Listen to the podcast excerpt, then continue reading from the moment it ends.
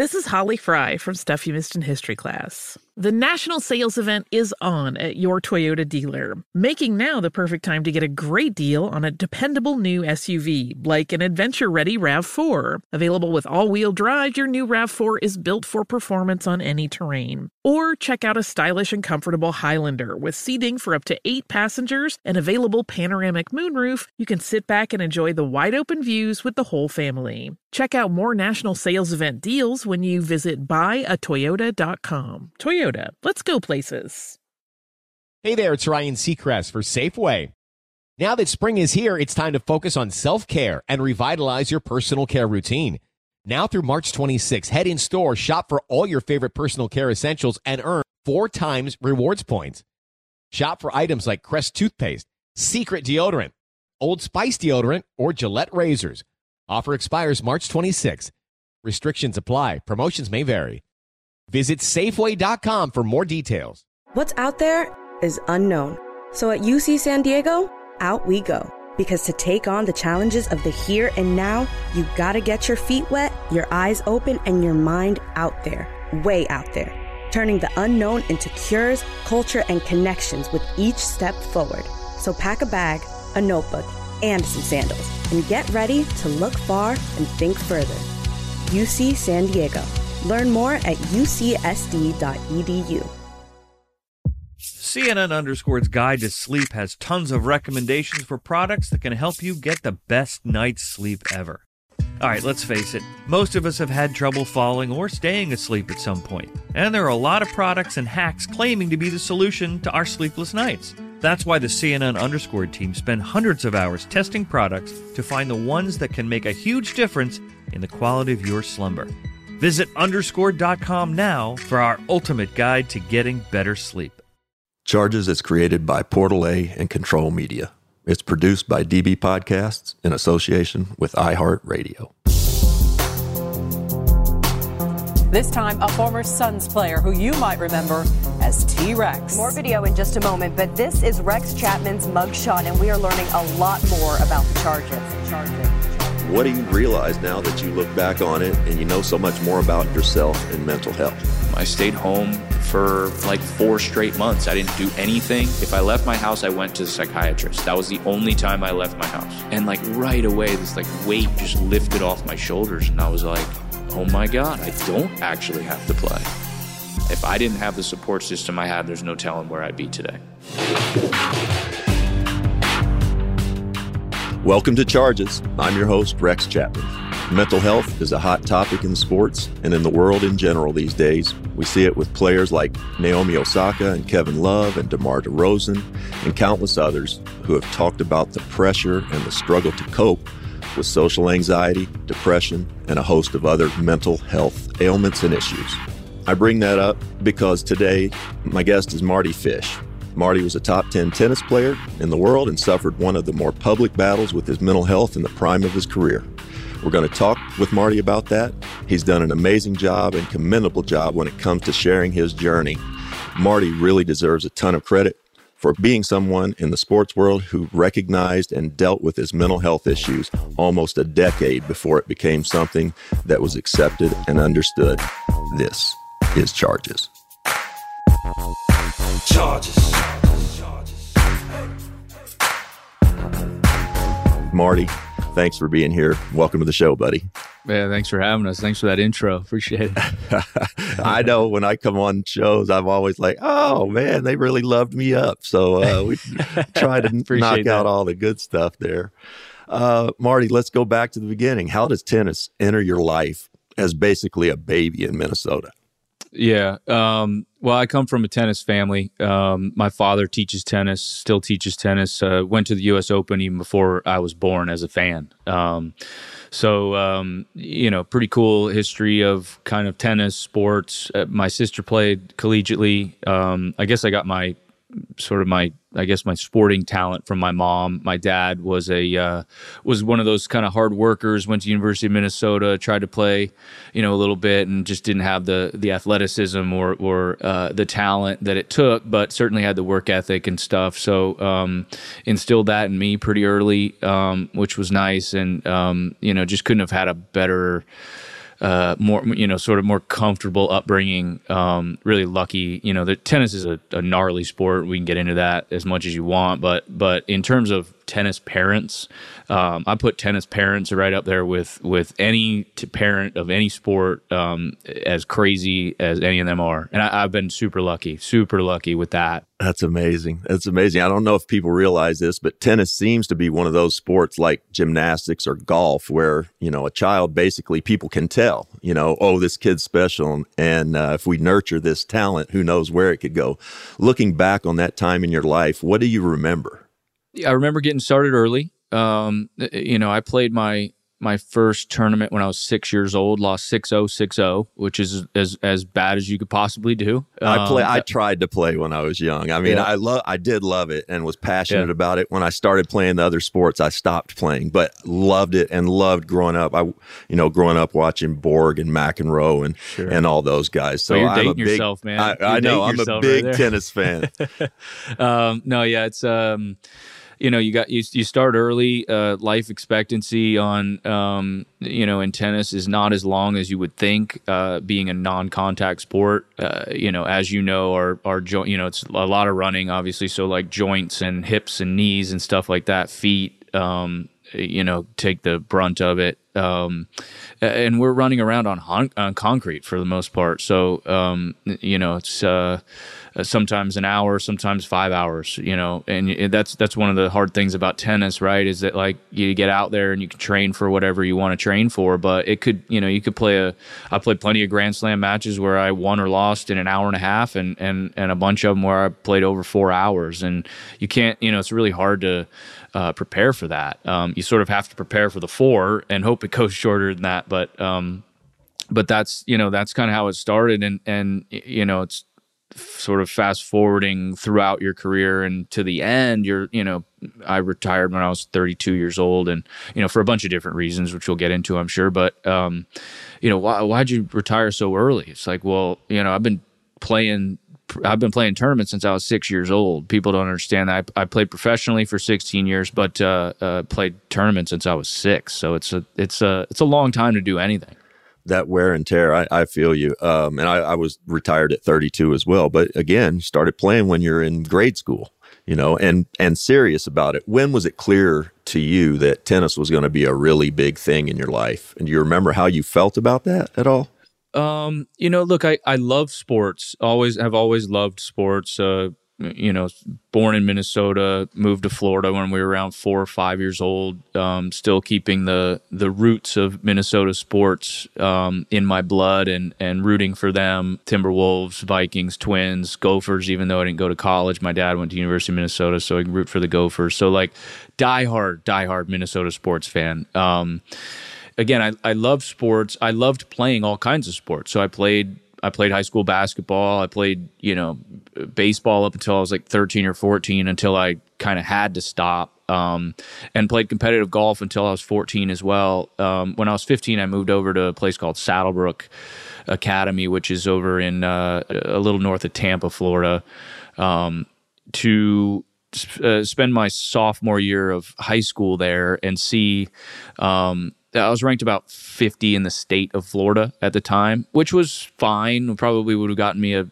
an education, you know, free education somewhere, um, but certainly not professionally um, by no means. Um, and I went uh, to Saddlebrook, started spending.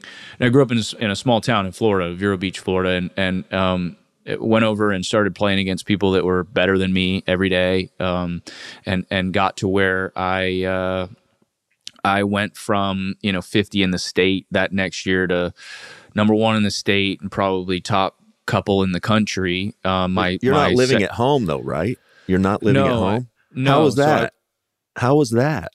It was middle of high school.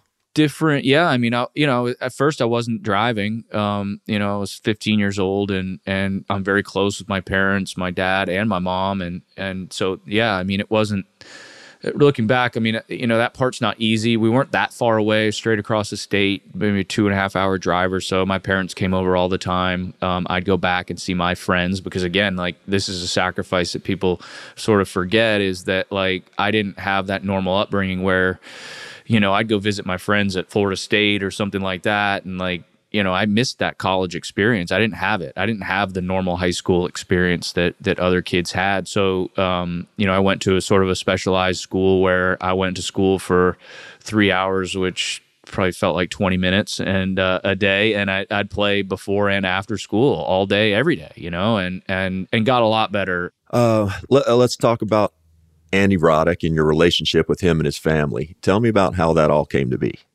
yeah so um, after that uh, sophomore year in high school, I went back to Vero Beach um, and sort of spent like the first quarter um, or maybe half a semester uh, at high school in Vero Beach. And I knew I was a different tennis player, and I knew that, you know, probably my career trajectory w- would likely either take me to whatever college I wanted to play at for maybe a year or so, or just take me straight professionally um, I always wanted to be a professional athlete. Like I didn't necessarily care what sport, honestly. Like I, you know, tennis just happened to be the one that I was best at. Um, I loved tennis. Don't get me wrong, but but that one was the one I was best at. So there was a, a gap there where uh, Andy and I and um, a few other guys, maybe five total guys, um, that were very highly ranked in the country went down to train with a guy named Stanford Boster. He was like a, a hard nosed. Uh, if you didn't bring enough rackets to practice, if you didn't bring extra grip, if you didn't bring an extra pair of shoes or something like that, he'd drop you off um, at one of the exits on 95 and tell you to run home. You know, sort of 10 miles or eight miles or whatever it was. So like very, you know, like really yeah. good for us. Really yeah. good for like a punk kid, 16 years, 17 years old, thinks he's better than he is or knows he's really good kind of kind of kid. Um, and, and, we were all good kids, but we knew we were good and we were cocky too. And and so he was really really good for us um, in terms of putting us in our place, making us work really really hard. Um, and and he was the guy that we shared a coach with. So I, I didn't have anywhere to to really live. Um, some of the guys lived with Stanford and his wife, and I didn't necessarily want to do that. Andy and I were real close, so you know, they invited me to to basically live as as Andy's new brother at his house. And um, Andy had an older brother named John, who was a, a, very, very highly ranked junior player and, and good collegiate player at the University of Georgia. Um, so they they had some tennis blood in them as well. And um, a- Andy was special for sure, and you knew. Um, you knew that uh, he was really unique um, in, in, terms of on the tennis court, Why? and uh, well, because he he had this competitiveness, you know, and you always say like, oh, well, he's so competitive, you know, like every athlete's competitive. I feel like again, and this is like the same thing with like, there's two sets of athletes in my opinion. There's also two sets of like competitiveness in athletes. I think one hates to lose. Which wasn't necessarily me. Like that was John McEnroe. Like he just hated to lose. Like he could not stand losing. Right. That wasn't me. I loved to win that was me. Like, so it's either you hate to lose or you love to win. Andy hated to lose and he loved to win. And it was like that, like, there was that like competitiveness that you just don't see very often. Um, and if I look back at like my career and the guys that I played throughout my, um, sort of tenure and and I was obviously lucky to play the Feds and Nadals and Djokovic's and those guys. Um, he was like a Lleyton Hewitt and a Nadal sort of wrapped into one where um, he would refuse to give in at all. He was feisty, he was nasty, he'd tell you anything you didn't want to hear on the court. He'd get into it with you. He'd try and hit you with a serve. I mean, he was he had this monster serve, and he was just nasty. You know, like in turn on the court. You know, and like did you guys of, get along like brothers? Uh, did you get yeah, along so, that so way? We weren't, we weren't best friends. We were brother. We fought at everything. We fought we competed. Uh, we drove separate cars to school. This when we were going from the same place to the same place because I thought I had a better, I had a, I had a faster route than he did. You know, like that's what we competed at. We competed at girls, uh, who great. could get, you know, who's yeah. going to date who. Uh, on the basketball court, we'd play one on one. Obviously, on the tennis court, you know, and that'd go back and forth for the most part. Uh, you know, back then. Um, and so, yeah, I mean, we were we were uh, going through life's sort of you know high school changes and you know just sort of life's changes um, sounds like a at, great at the movie. same time you know? Yeah at the same time you know? And like and yeah i mean we uh, the best i could put it is just we weren't friends. We were we were brothers like you know and and just fought at everything literally at yeah. everything. What what were your early years like on the tour? And if you don't mind, can you explain how going pro in tennis and working your way up, how does that go? Um, so it's it's all. I mean, tennis is really uh, tough in terms of there's only one thing that you're that you're judged by, and it's the number by your name. You know, and like that ranking is all that we really have to go by, and in golf it's a they have a two year ranking system so it's like you're not as stressed to like you know to continue to show Be on results the and- grind. yeah, Yeah. just like have result after result after result and also not looking forward or ahead or or looking at the last 12 months or 12 months ago and going oh well shoot i made the final last year so um you know i got this to defend and this amount of points to defend and Why stuff like wouldn't that tennis do that? Why wouldn't tennis do that? we tried. They tried. Uh, 2011, Nadal came around to all the guys in the top 10 and said, you know, even him, who's who was you know one or two in the world at the time, or really the entire career. So he he went around and tried to get everybody that was in the top 10 to sign a, a petition that said, can we change the ranking system to a two year ranking system? Because even someone like him, who was ga- gaining thousands of points um, more than everyone else, uh, still was stressed about the process of, of every 12 months, um, uh, you know, having to defend, defend, defend ranking points. So, like, and since the ranking is all we sort of have to go by, um, it can be draining mentally. Being a professional athlete in any sport is difficult due to the spotlight and scrutiny you and your teammates face. Mardy and other tennis players have to go at it alone.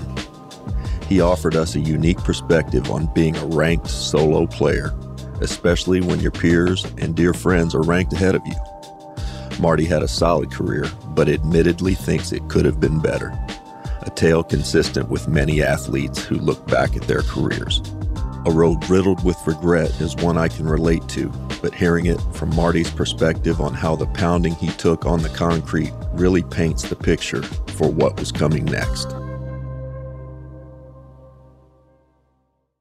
Your tax refund belongs to you, not an identity thief. Over $6 billion in tax refunds were flagged by the IRS for possible identity theft in 2023. If you're in a bind this tax season, Lifelock can help.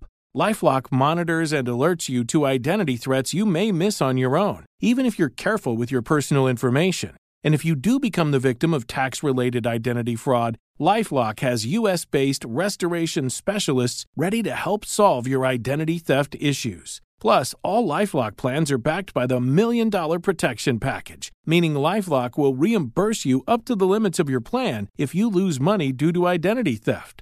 Let Lifelock help you protect your financial information so all you have to worry about is what to do with your tax refund. Go to lifelock.com slash iHeart and save up to 25% your first year. That's 25% off at lifelock.com slash iHeart. Identity theft protection starts here. Hey guys, Rob Parker here to tell you the national sales event is on at your Toyota dealer, making now the perfect time to get a great deal on a dependable new Toyota truck like the rugged half ton Tundra. Workhorse by nature, powerhouse by design, the Tundra combines raw capability with premium comfort and advanced tech to fuel your wildest adventures. And with the available iForce Max hybrid powertrain, you can take electrifying horsepower further than ever before. Or check out the fully redesigned Tacoma, delivering trail dominating power and captivating style. The new Tacoma was born to make your off roading dreams come true. And with the new available tech, this legendary truck is getting even better. And when you buy a Toyota truck, you buy Toyota dependability, meaning your truck will hold its value long into the future. So visit your local Toyota dealer and check out amazing national sales event deals when you visit buyatoyota.com. Toyota, let's go places. Hey there, it's Ryan Seacrest for Safeway. Head in store and shop for all your favorite personal care essentials to earn four times rewards points. Shop for products from Olay, Always, Gillette, Vicks, and Crest. Plus, check out new items like Mr. Clean Magic Eraser Ultra Thick Multi-Surface Cleaner. No more sponges or other cleaning products needed. And Head and Shoulders Bare Soothing Hydration Shampoo, a new kind of anti-dandruff shampoo with only nine ingredients. Offer expires March 26. Restrictions apply. Promotions may vary. Visit Safeway.com for more details. CNN Underscore's Guide to Sleep has tons of recommendations for products that can help you get the best night's sleep ever. All right, let's face it, most of us have had trouble falling or staying asleep at some point, and there are a lot of products and hacks claiming to be the solution to our sleepless nights. That's why the CNN Underscored team spend hundreds of hours testing products to find the ones that can make a huge difference in the quality of your slumber. Visit underscore.com now for our ultimate guide to getting better sleep.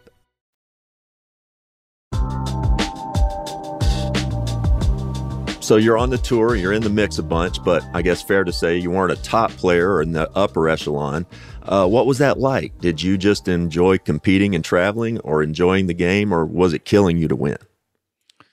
It was hard watching someone like Andy be number one in the world. And, you know, because I always rooted for them, but that didn't mean that I didn't want to be ranked ahead of them, you know, or, or beat them all the time.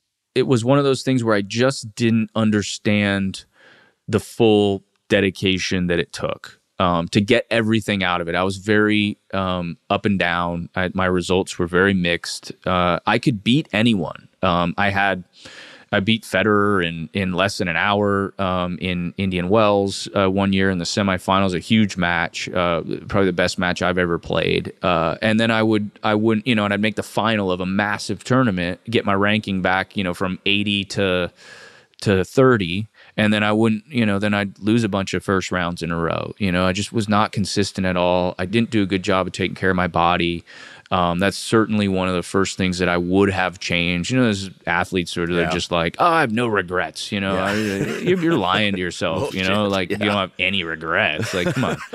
so one of my regrets certainly would have been to take care of my body better earlier. Um, it just wasn't something that we did back then. You know, 2001, 2002, 2003. It wasn't a huge emphasis on your body, taking care of your body. There also wasn't like back then, if I when I remember like high school and like late high school or early, like it was it was cool to like sort of slack off back then. Yeah. And you know yep. how that's changed a lot over the years. It's like, you know, with all these I'm looking, I've got like my office slash gym here, my my COVID office slash gym here in LA, and I've got a, a, Peloton over here and a tonal over there and a Peloton, and I I do mixed martial arts, so I've got a, a boxing bag over here and a kickboxing bag. And like, it's cool now to like be fit and to work out and to like, you know, do that. But back then it wasn't. It was like, it was kind of cool to show people I didn't care quite as much, you know? That is not the only thing that Americans are excited about as the new American number one, Mardy Fish, is taking on world number two and undefeated Novak Djokovic. Fish surpassed Andy Roddick for the number one spot after Roddick, as the defending champion, fell out of his first match. And 14 seeded Fish defeated the likes of Julien Benneteau, Richard Gasquet, Juan Martin Del Potro, and David Ferrer in succession. Fish can potentially enter the top 10 in the rankings. Let's jump ahead uh, to 2010 or maybe uh, that off season. You decided if it was really possible, if you could push your body and train like never before. And your trainer says in the doc that you lost like 30 pounds, which yeah. uh, you already were an elite athlete. What was that like to hit that other level? And what was that motivation? Uh, yeah, it's a great question and, and one that I had like uh, desperately isn't the word, but I definitely wanted to try and get into shape. I knew I could be in better shape. I wasn't like overweight where you're like, oh, look at that guy walking down the street. He's overweight. I was overweight in terms of that's a professional athlete, overweight, you know? And so, you know, that uh, sort of uh, let's see that fall I had a knee issue that that needed surgery um, and it was because I was just I was too heavy I was pounding too much on my knee and the cartilage uh, had some cartilage damage needed cleaned out and wasn't like a super invasive surgery it wasn't like a crazy one it was like what was your weight at the time what was your weight? I was weight? two two oh three uh, 203 but i'm i was i'm 6'3 6'4 with shoes on 6'3 but but i'm not like I wasn't six three two oh three jacked. Like no no no. Like I was like shaped like a pear kind of and little like doughy you know, maybe. Yeah. Oh okay. yeah yeah. Still Yeah. had baby fat on me when I was twenty seven years old. It's like I don't know if that's baby fat anymore, dude, or it's just fat. So uh, so uh, I finally felt like I had the time. Um, you know, because like our off season's like six weeks long. So if you're healthy, it's brutal to be able to try and do that. You can't do much in six weeks. Um, and I knew I had our my surgery September 28, 2009. The reason I remember that is because that was my first one year anniversary of my wife and I's uh, wedding. So, um, what a one year anniversary to, to Yeah. go under the knife and and do some rehab after. Uh, um, and so my my trainer and I and, and my wife too, we we all sort of set out. Didn't have kids at the time, and we hired a chef. Um, very you know kind of low you know low budget sort of thing though like you know 25 bucks an hour kind of thing you know it wasn't create a couple hours a day uh, she found got the food cooked the food told us how many calories were in there my my trainer would sort of calorie count guesstimate what i burned um, what was going in so we watched every single thing that went in my body for about three months Isn't um, that was- amazing though to see the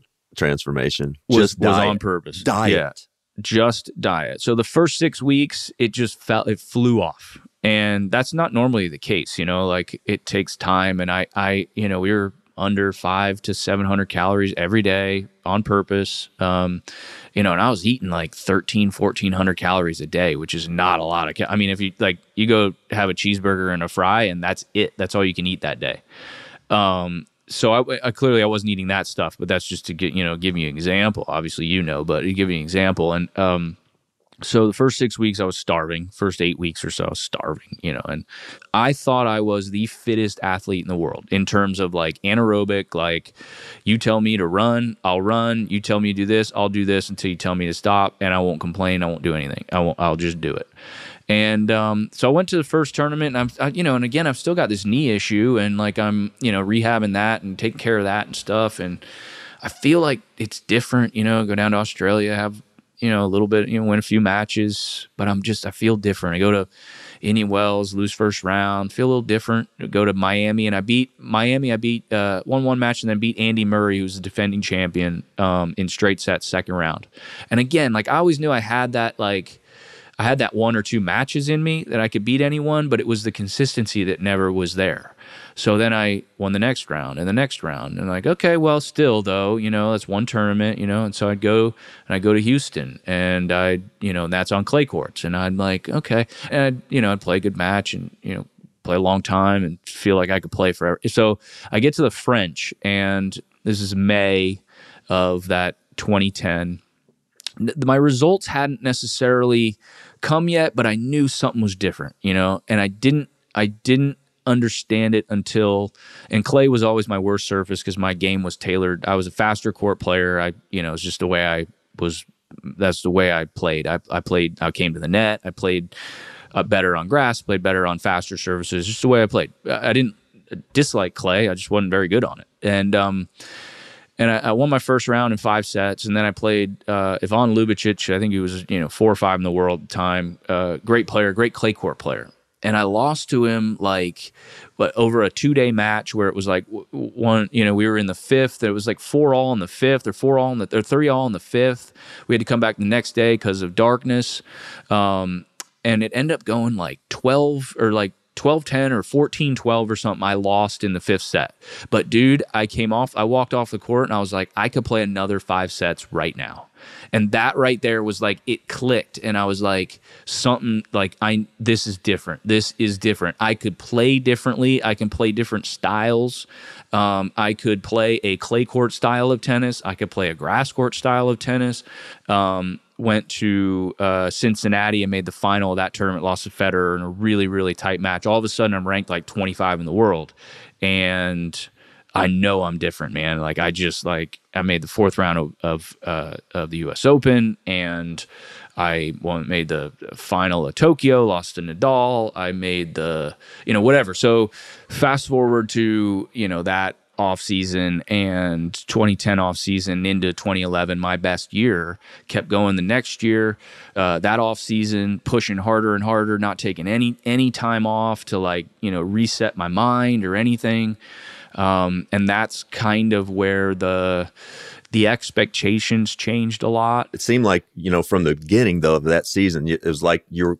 It was almost like you were going to have issues. Then the condition with your heart, right? Yeah. And you know you're also starting to have you know a panic attack here and there. Well, I just correct? needed an excuse to have it. You know, like I my body needed like an excuse to have some sort of trauma to where I was like, okay, I'm going to dwell on that for a while. Um, I had a, an issue with my heart called tachycardia, fairly common. Uh, it's an, like an electricity issue around your heart. There's a bunch of electricity electrodes around your heart, and when they fire, it tells your heart to beat. There's like thousands of them. So when it fires, ba bump, fire, ba bump, and they can malfunction. And when they malfunction, your heart doesn't know but to beat because they're firing. So I trained at a an incredible rate where I would follow my heart rate at all times. I would have a heart rate monitor on when I trained, and so I would try and get what I'd do is I'd try to get my heart rate up to as high as it could possibly go, and then in 25 to 30 seconds, which is all we have in between points, I'd try to get it as low as I could get it to, and then do it over again, and just do it over and over and over in training, right?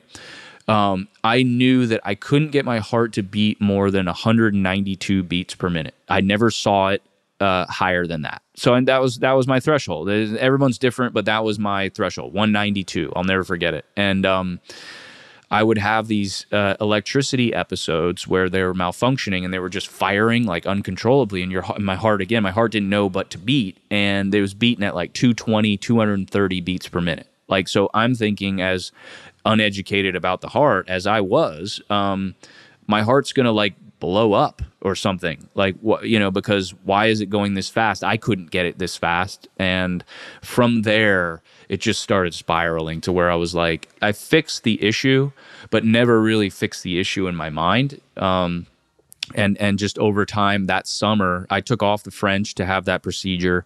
Um, i started in wimbledon continued to have some good results because again like Wimbledon grass was my best surface, and then I'd go into the U.S. hard court season, and that was again probably the the best part of the season of you know the that I had throughout the year, and so I had some success. I beat some good players, lost to you know lost some really good players, whatever, and uh, you know, just slowly over that summer, it was just started deteriorating. My mind was going into places anxiety wise that I just had never been before, never understood. And, uh, you know, I I didn't, I wasn't around anyone with any mental health issues, unfortunately, so I didn't know what was going on, um, and I didn't gather it until it was too late, really. And um, you know, that's sort of fast forwarding to the U.S. Open 2012.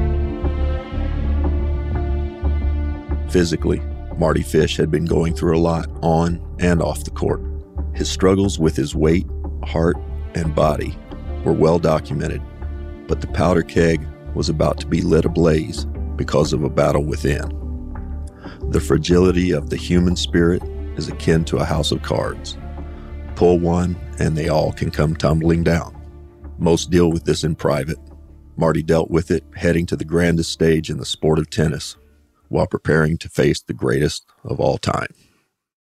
Hey guys, LeVar Arrington here to tell you the national sales event is on at your Toyota dealer, making now the perfect time to get a great deal on a dependable new Toyota truck, like a rugged half ton Tundra.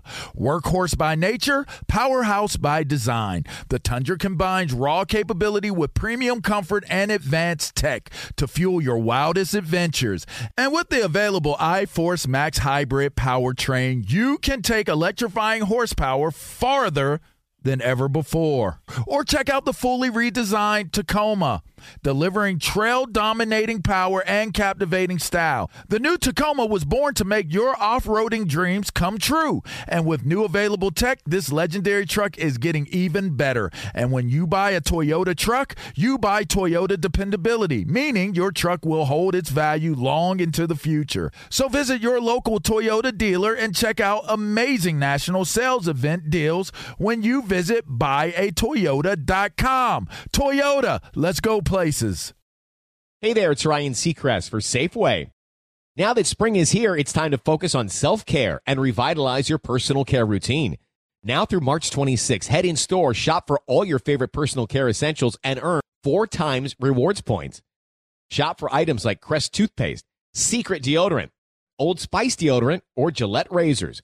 Offer expires March 26. Restrictions apply. Promotions may vary. Visit Safeway.com for more details. As someone who lives for politics, when a major scandal unfolds, it was shocking. I have to know what were they thinking? Backroom deals, huge amounts of money, CIA secrets, sets off a firestorm in Washington, affairs. No way this guy's got a mistress. Corruption. I knew I was a dead man. Warning it's even messier than you thought. United States of Scandal with Jake Tapper, Sunday at 9 on CNN. Welcome to the Scene to Scene podcast. I am your host, Valerie Complex. Today, I am chatting with Ji Young Yoo. Ji Young stars as co lead in the six part limited series Expats. I think I learn a little bit with every character that I play. I think usually I play a character and it causes enough introspection that I learn something about myself. I honestly can't gush enough about Freaky Tales. I'm so excited to share it with more people. If you like what you hear, be sure to review, like, and subscribe to the Scene to Scene podcast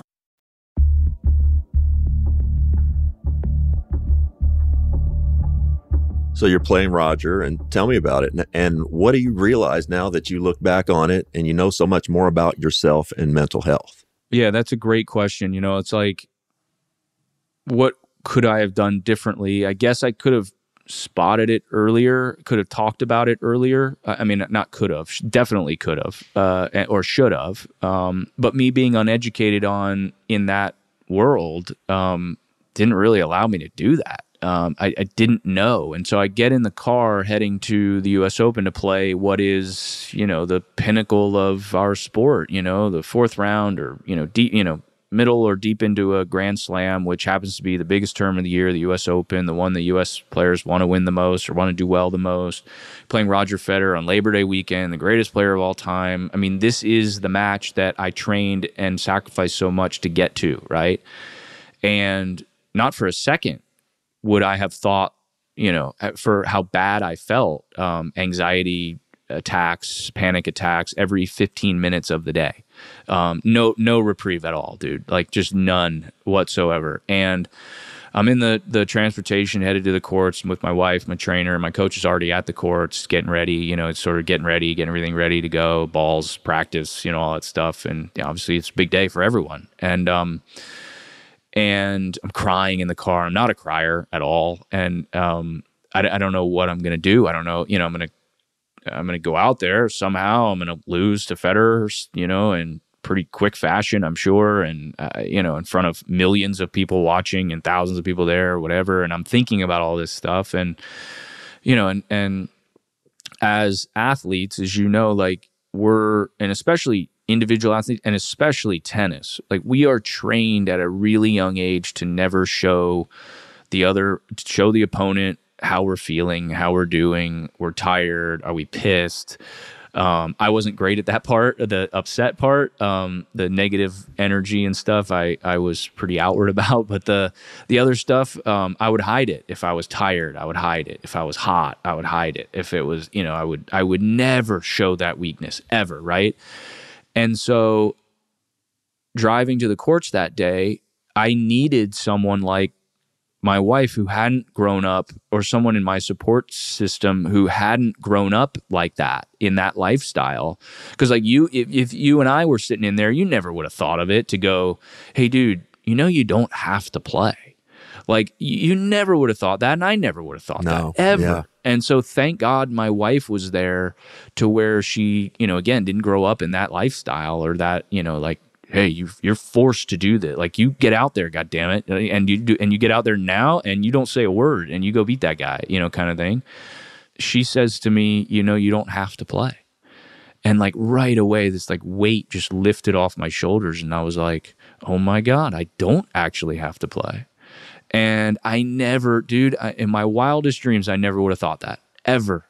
So if she wasn't there, I would have, you know, I don't know. I would have stepped out there. I would try to play. I would have been worse off, I'm sure. Um, and it made me feel better. It made me feel better right away when she said that, when I didn't have to play. It made me feel better um, when I knew that I could go home, you know, like I'd been on the road a while and like reset and try and get some help, try and get a doctor and some medication and just some therapy or something, just something to help me because I was so desperate.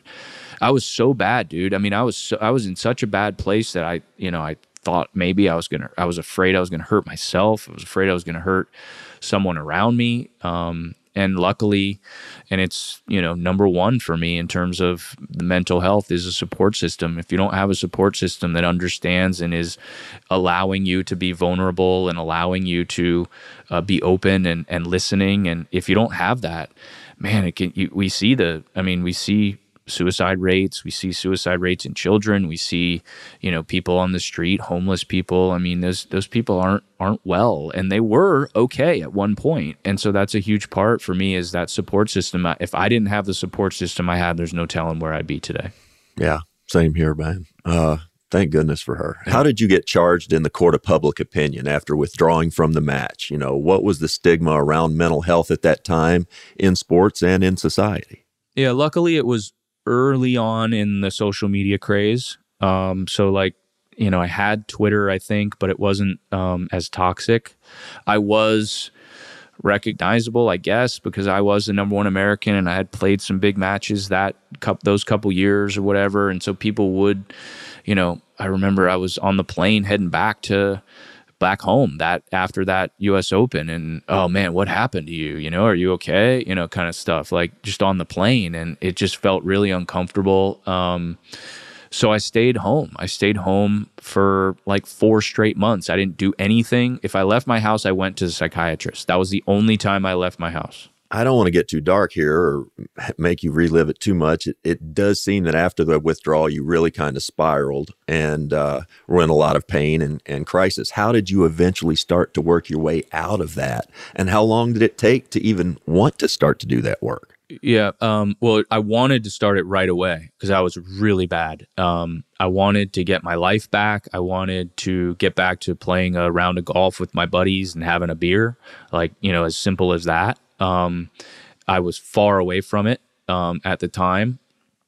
Um, I felt like it was never going to happen. Um, so I was desperate to get help. Um, and that was obviously a blessing in disguise, I'm sure. Like just wanting to do that, being open to seeing someone, being vulnerable with someone, you know, a doctor that I've never met before. Um, so, um, uh, you know, it took four months was the was the first time we left the house to not go to the doctor. It was to go to a movie. Um, had a Xanax in my pocket. I never, yeah. I didn't like Xanax. I never took it. I never wanted to take it. Um, but I knew that if it was there in my back pocket, that I would feel a little bit more comfortable. Uh, we sat in the, the, first seat next to the exit, so I could leave right away if I didn't, you know, kind of thing. I don't remember How would it manifest. It how would it manifest? It could be anything, man. It could have been, you know, did I eat too much and like my stomach was a little full and then I, you know, just if I felt off at all, you know, if I had, I'm battling, I don't know if you can hear it or not, but I'm battling like a head cold, chest cold right now. Man, 10 year, nine years ago, I'd be freaking out. like, what's wrong with me? yeah, like I was desperate for the help. Um, so we were really lucky. We found a, a psychiatrist that was really good, um, put me on some medication that I still take to this day that was really good. Um, I take Lexapro. I take 25 milligrams of Lexapro every day. I'm not afraid to admit that I'm medication Zoloft. helped Zoloft. me. Exactly. Yeah. Same yeah. stuff. Yeah. Same type of stuff. It was just what was better for each individual. Right. And that's one thing that I, that, you know, that like, as people um, I've had a lot of conversations about mental health, which is great, trying to educate people, and that was one thing that was so beneficial for you know with the doc coming out was just to try and educate people on what mental health is, uh, trying to spot it, trying to just be helpful to other people, um, people you don't know or whatever, because it's in my opinion a, sort of a physical injury. I mean, it's your brain, your brain's part of your body, and I know they call it mental health, but I think it's physical. It's just not an injury that you can see. Um, it's not like an ankle injury that you trained sprained your ankle in the NBA and you. I can see that. I can see you limping around. You can't see my issues with mental health because they're internal, and um, so it really helped me in you know not judging people, um, not judging why people do certain things, why they believe certain things, um, because you just never know what somebody's dealing with on a daily basis. So you know that was the, the sort of the main goal was just to just to be open about give someone a success story and be open about my issues and what I struggled with and how there's you know a you're not alone and there's tens of millions of Americans that deal with mental health issues every day.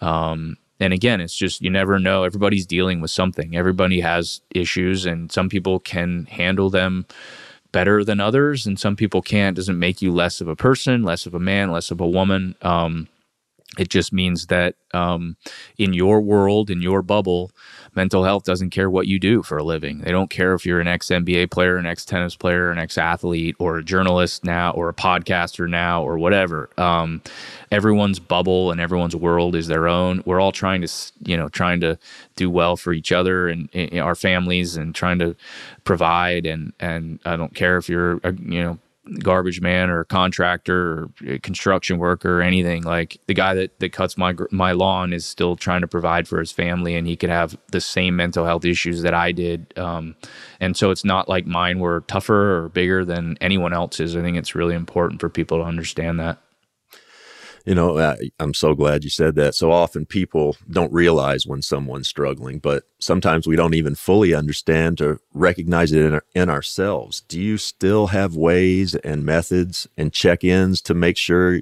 you know, that you're doing what you need to do? 100%. I actually had a, a rough day yesterday because I wasn't feeling that well. Um, I just mentioned I had like a cold. I had like this chest cold, you know, and this COVID thing's going around. And apparently, it's in your respiratory. And like, yeah, I haven't had COVID, but like, uh, it's I, you know, it's a respiratory thing. People say they don't breathe very well or whatever. And like, I got tested and I don't have it, but like, you know, I got a chest cold. And like before COVID, I got a chest cold. You're like, all right, well, get going. Like, what's the big deal? You know, whatever. And uh, it's just my, you know, your mind can just sort of spiral into places that are uncomfortable. And, um, and so I had a bad day yesterday. And so what I do is I, um, you know, and this is a personal thing, not personal like I don't want to tell people, but personal like just to me, this helps me is that um, I try and take my mind, I try and change the channel on negative thoughts. I call it like literally just like a remote control. I try and change the channel. And so what I do is. I'll take my mind to I love golf. So like I'll take my mind to a golf course. My favorite golf course in the world is like small city in North Carolina, no one's ever heard of, and it's not even that you know it's a nice golf course and pretty and it's North Carolina, and the Blue Ridge Mountains, but like it's not like Augusta, you know, anything like that. And like I'll take my mind there and I'll be super detailed and vivid about what I'm doing, um, like the what is the smell in the air, what is the weather like, what color is all the way down to like the number on my golf ball and what what color is my tee. And Rex, I'll tell you, dude, like, I'll, and I'll play every shot. So I'll play, I'll hit every shot, you know, and every shot's perfect. It, beautiful shot, beautiful drive, you know, little baby draw over mm-hmm. dog leg right up the hill, par five. You know, his second shot on the green, I'll make eagle. You know, every time I make an eagle, you know, par three next hole, very vivid and detailed, right, with like with what I'm doing.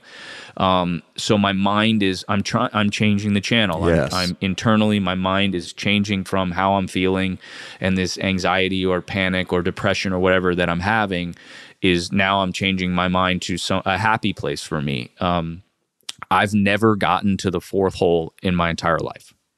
Meaning that like I You've I done get it that it, fast. Yeah, and like it does work. It's you know, for me, it works where I can change the channel on my negative thoughts right right there. Um, it takes you know five, six, seven, eight, nine minutes, but again, I'm very detailed. I don't think for a second about how I'm feeling, um, and that works for me. So like if anyone's listening to this or does listen to this and they're like, man, I don't know how to get my mind out of it.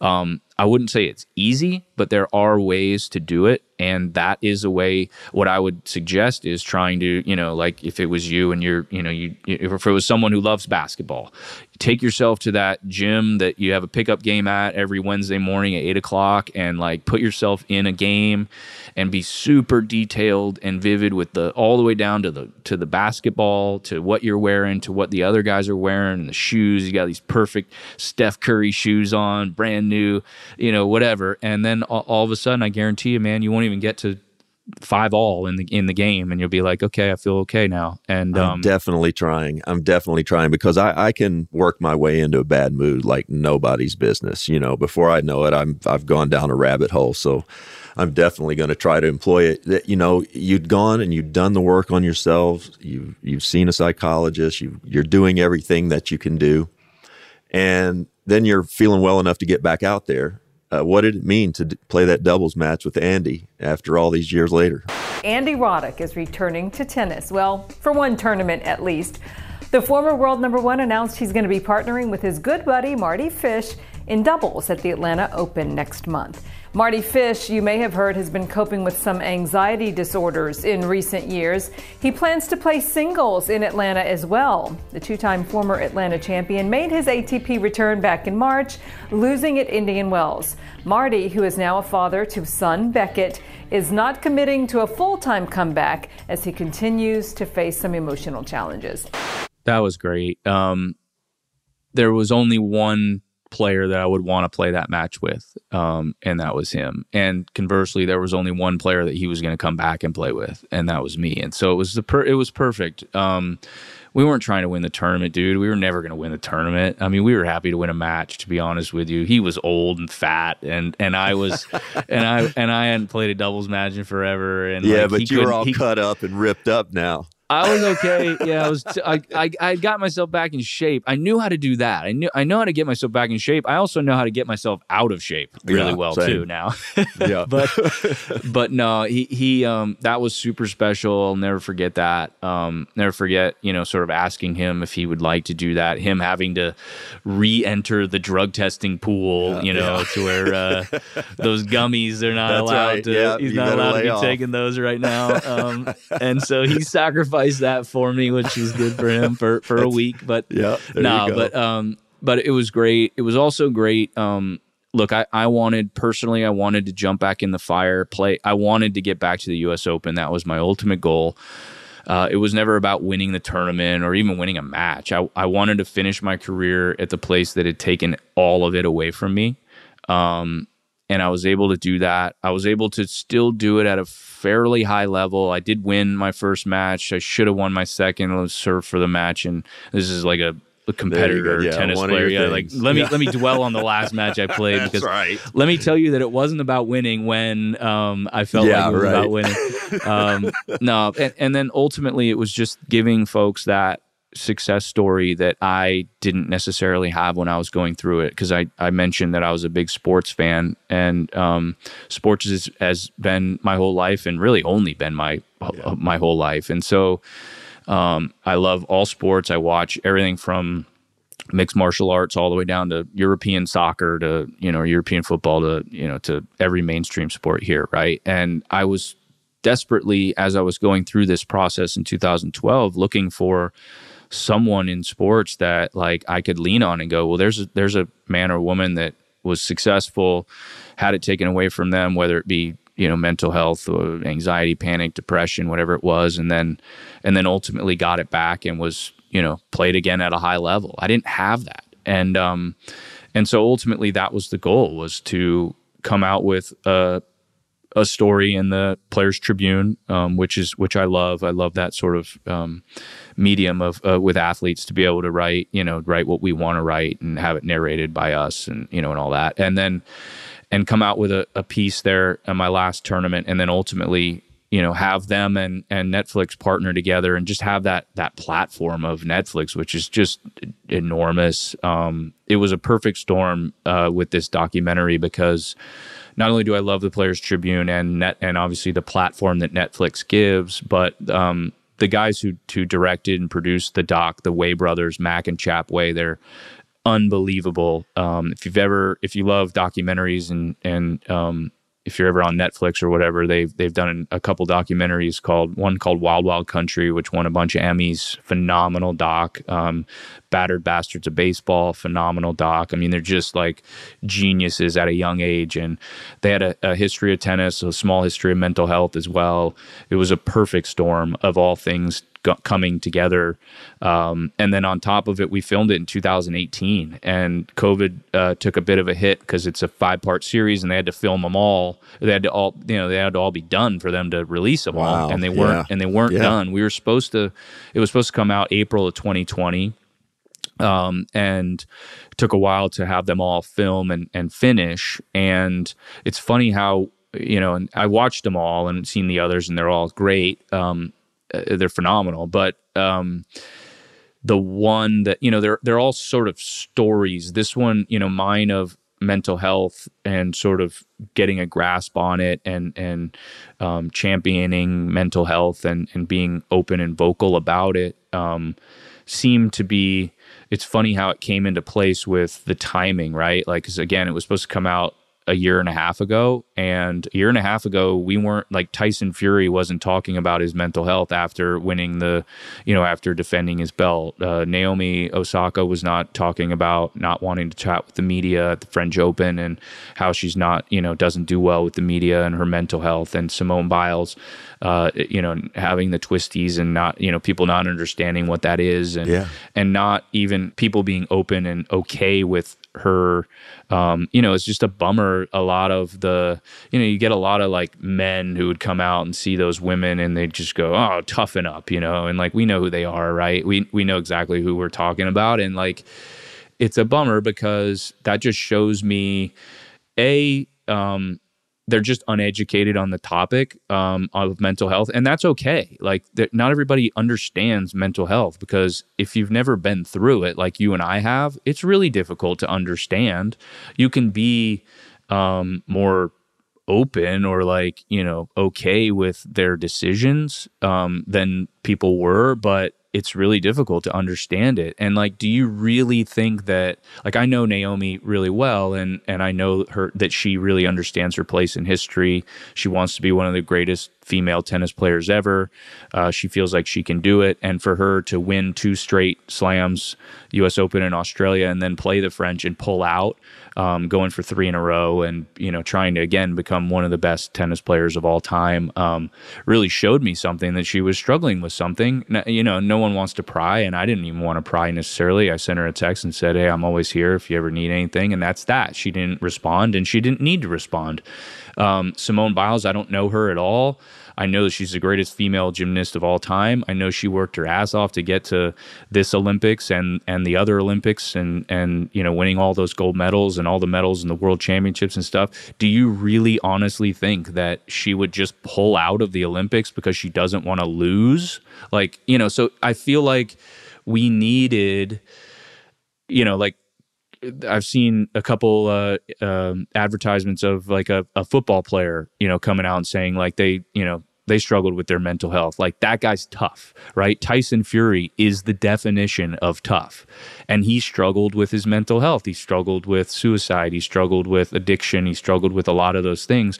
For someone like him to come out, it just speaks those people who were vocal about Naomi and, and Simone are pretty quiet about Tyson Fury and myself and Kevin Love and DeMar DeRozan and and all these other guys coming out that um Dak Prescott. yeah that are saying Yeah. man I really struggled with my mental health and so maybe it needed that like sort of male dominant kind of person you know that combat sports type of person the gladiator-ish type of sport because because um it just didn't seem like it resonated with the sort of you know half the country male person who's just like just act tough you know and like who's never played a sport Stop ever. crying. Stop crying. Get out there. So like Yeah. it's just not about that. And if you can see the history of some of myself or or you or Tyson Fury or these guys, like they are tough.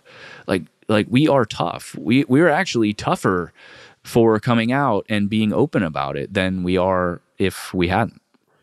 I hope so. uh, so you you've battled back uh, in your year at the U.S. Open, then you retire. Let's talk about the Davis Cup. Quickly explain to our listeners, and then tell me about what it meant to be asked to be the captain of the Davis Cup team. it still sounds cool. Um, even when you say that, it was 2000, 2019 was my first year. Um, an absolute dream job. Um, what an being, honor. being the Davis Cup captain. True honor. Um, even when I play, you know, Davis Cup is different than.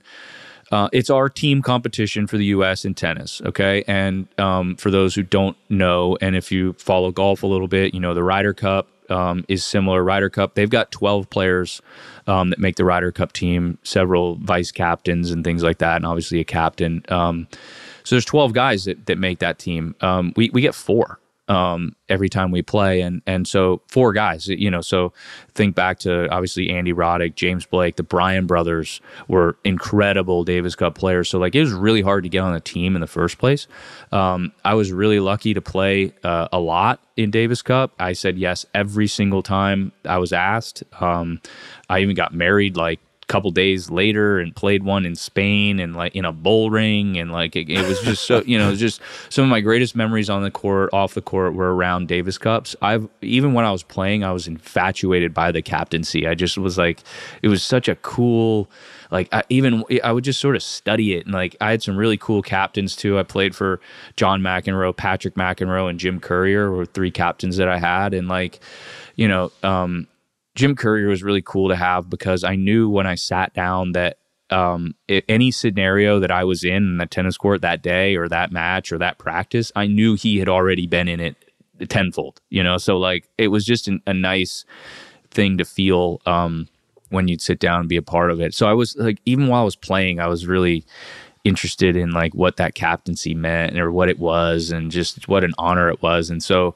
I, I've never interviewed for anything in my life. Like I've just played tennis, you know. Yeah, so like I've never had to interview any in in anything, and and so I didn't know, you know. So like this job came up, and there lots of players wanted it, right? Like lots of ex players want it, um, and including my friends, my closest friends, who I've mentioned here before, and and I didn't know any different but to lean on like my work ethic or like my relationships, and just literally call everyone that had anything to do with it. Whether I thought they did or they didn't, I'd call them and I'd say, look, this is what Davis Cup meant to me. This is what the Davis Cup captaincy would mean to me. Um, and I got it. And I was shocked that I got it and not shocked. And like, you know, I was just like, I was so honored and fortunate. And it's not a huge time consumption. Look, it's like we play two ties a year, you know, it's like a couple weeks out of the year. Um, I keep in touch with every one of the guys, you know, all the way in the top 100, 120, something like that. Um, every on an every match basis, they'll get a text from me or something to say, "Hey, good job" or "Bad luck." I'm thinking about you, like you know, whatever. And I love it, man, and I I think um, I hope to a T that um, that they love me as the captain too, and I hope that we play uh, this year in Turin, Italy. Um, we play our group is Italy and Colombia, um, so Italy in Italy will be really tough. They have some stud youngsters that are on their team, but um, it's all you know there's always something special man when you put the red white and blue and the flag on your chest and and you just walk around with that jacket on that track jacket it's just so special Man, that's just amazing. I grew up watching it myself. Uh, finally, Mardy, I, I want to give you a, an open forum here to talk about any part of your experience that you think you know might have been missed or something that you want want the listeners to know or understand a little bit better. Uh, what can those who relate to your story do to seek help? Um, yeah, thanks. So, I mean, I would say three main things um, just in terms of your mental health would be a support system would be number one for me. Um, getting like alerting or letting people around you that loved ones that love you know that you're uh, not feeling well or that um, you may have you're having these thoughts or you're uncomfortable about a few things um, being open and honest with, and vulnerable with loved ones is really important. Um, number two i think and maybe this isn't necessarily in particular order but uh, therapy help um, get help seek help ask for help. You can get a psychiatrist that can there is medication or therapy that can take this stuff away. It really can. Like i know that you probably and there's people that may be listening that haven't tried medication because they don't like what it makes them feel like uh, Lexapro for me doesn't mess with my cognitive frame at all. Um, it just simply adds serotonin, a chemical that's emptied in your brain when you're having those mental health issues, um, and it just allows it to to enter back in your brain. Um, so uh, there is like at the worst cases, there are, there is medication that you can take to get you you know back to feeling better. Um, and then lastly find um, learn from every episode that you have. Um, you know why did i have this on an airplane when i was by myself? Oh well maybe i had an extra cup of coffee that day and maybe i just had too much caffeine and it made my heart race and then that made me feel uncomfortable and that's where i got to. So like really learn and, and sort of understand where you are why um, you feel like that. Um, maybe you know you know yourself better than anyone else does, and so you can sort of say, okay, well, I'm a little more stressed right now than normal, or and you don't want a anxiety or stress free life. Like you do not want you can't get you won't get out of bed if you have that. Like so you want and need stress in your life, but there's just too much stress that can be put on.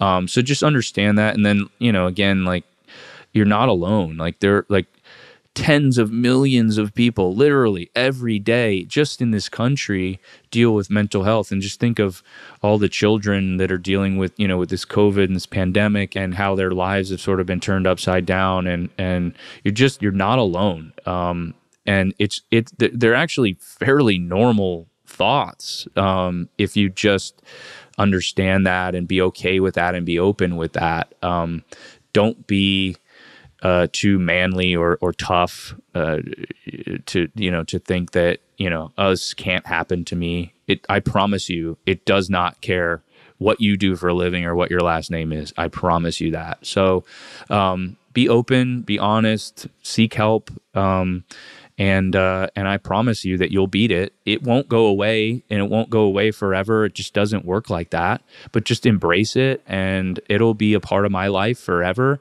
Um, and I'll beat it every single day.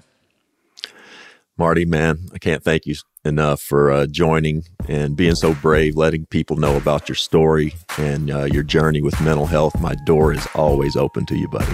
I appreciate that, and thanks for having me, Rex. Charges. Charges is created by Portal A and Control Media. It's produced by DB Podcasts in association with iHeartRadio. For more podcasts from iHeartRadio, visit the iHeartRadio app, Apple Podcasts, or wherever you get your podcasts.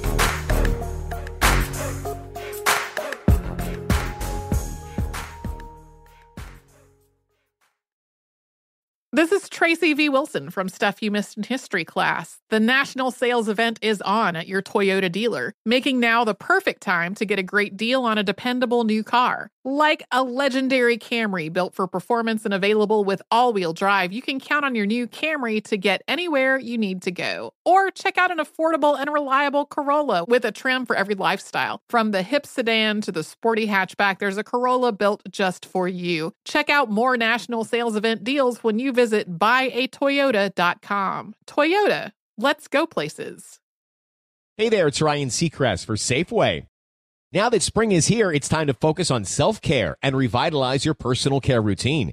Now through March 26, head in store, shop for all your favorite personal care essentials, and earn four times rewards points.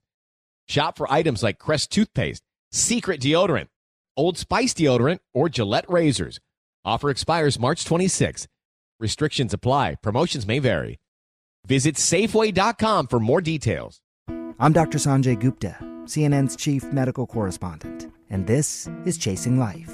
Three out of four U.S. adults are considered overweight or have obesity, 75% of Americans. Dr. Fatima Cody Stanford. Our weight is one factor that plays a role in our health, but by itself, it doesn't give us the full story of who we are. We have to look at our full person. Listen to Chasing Life, streaming now on the iHeartRadio app.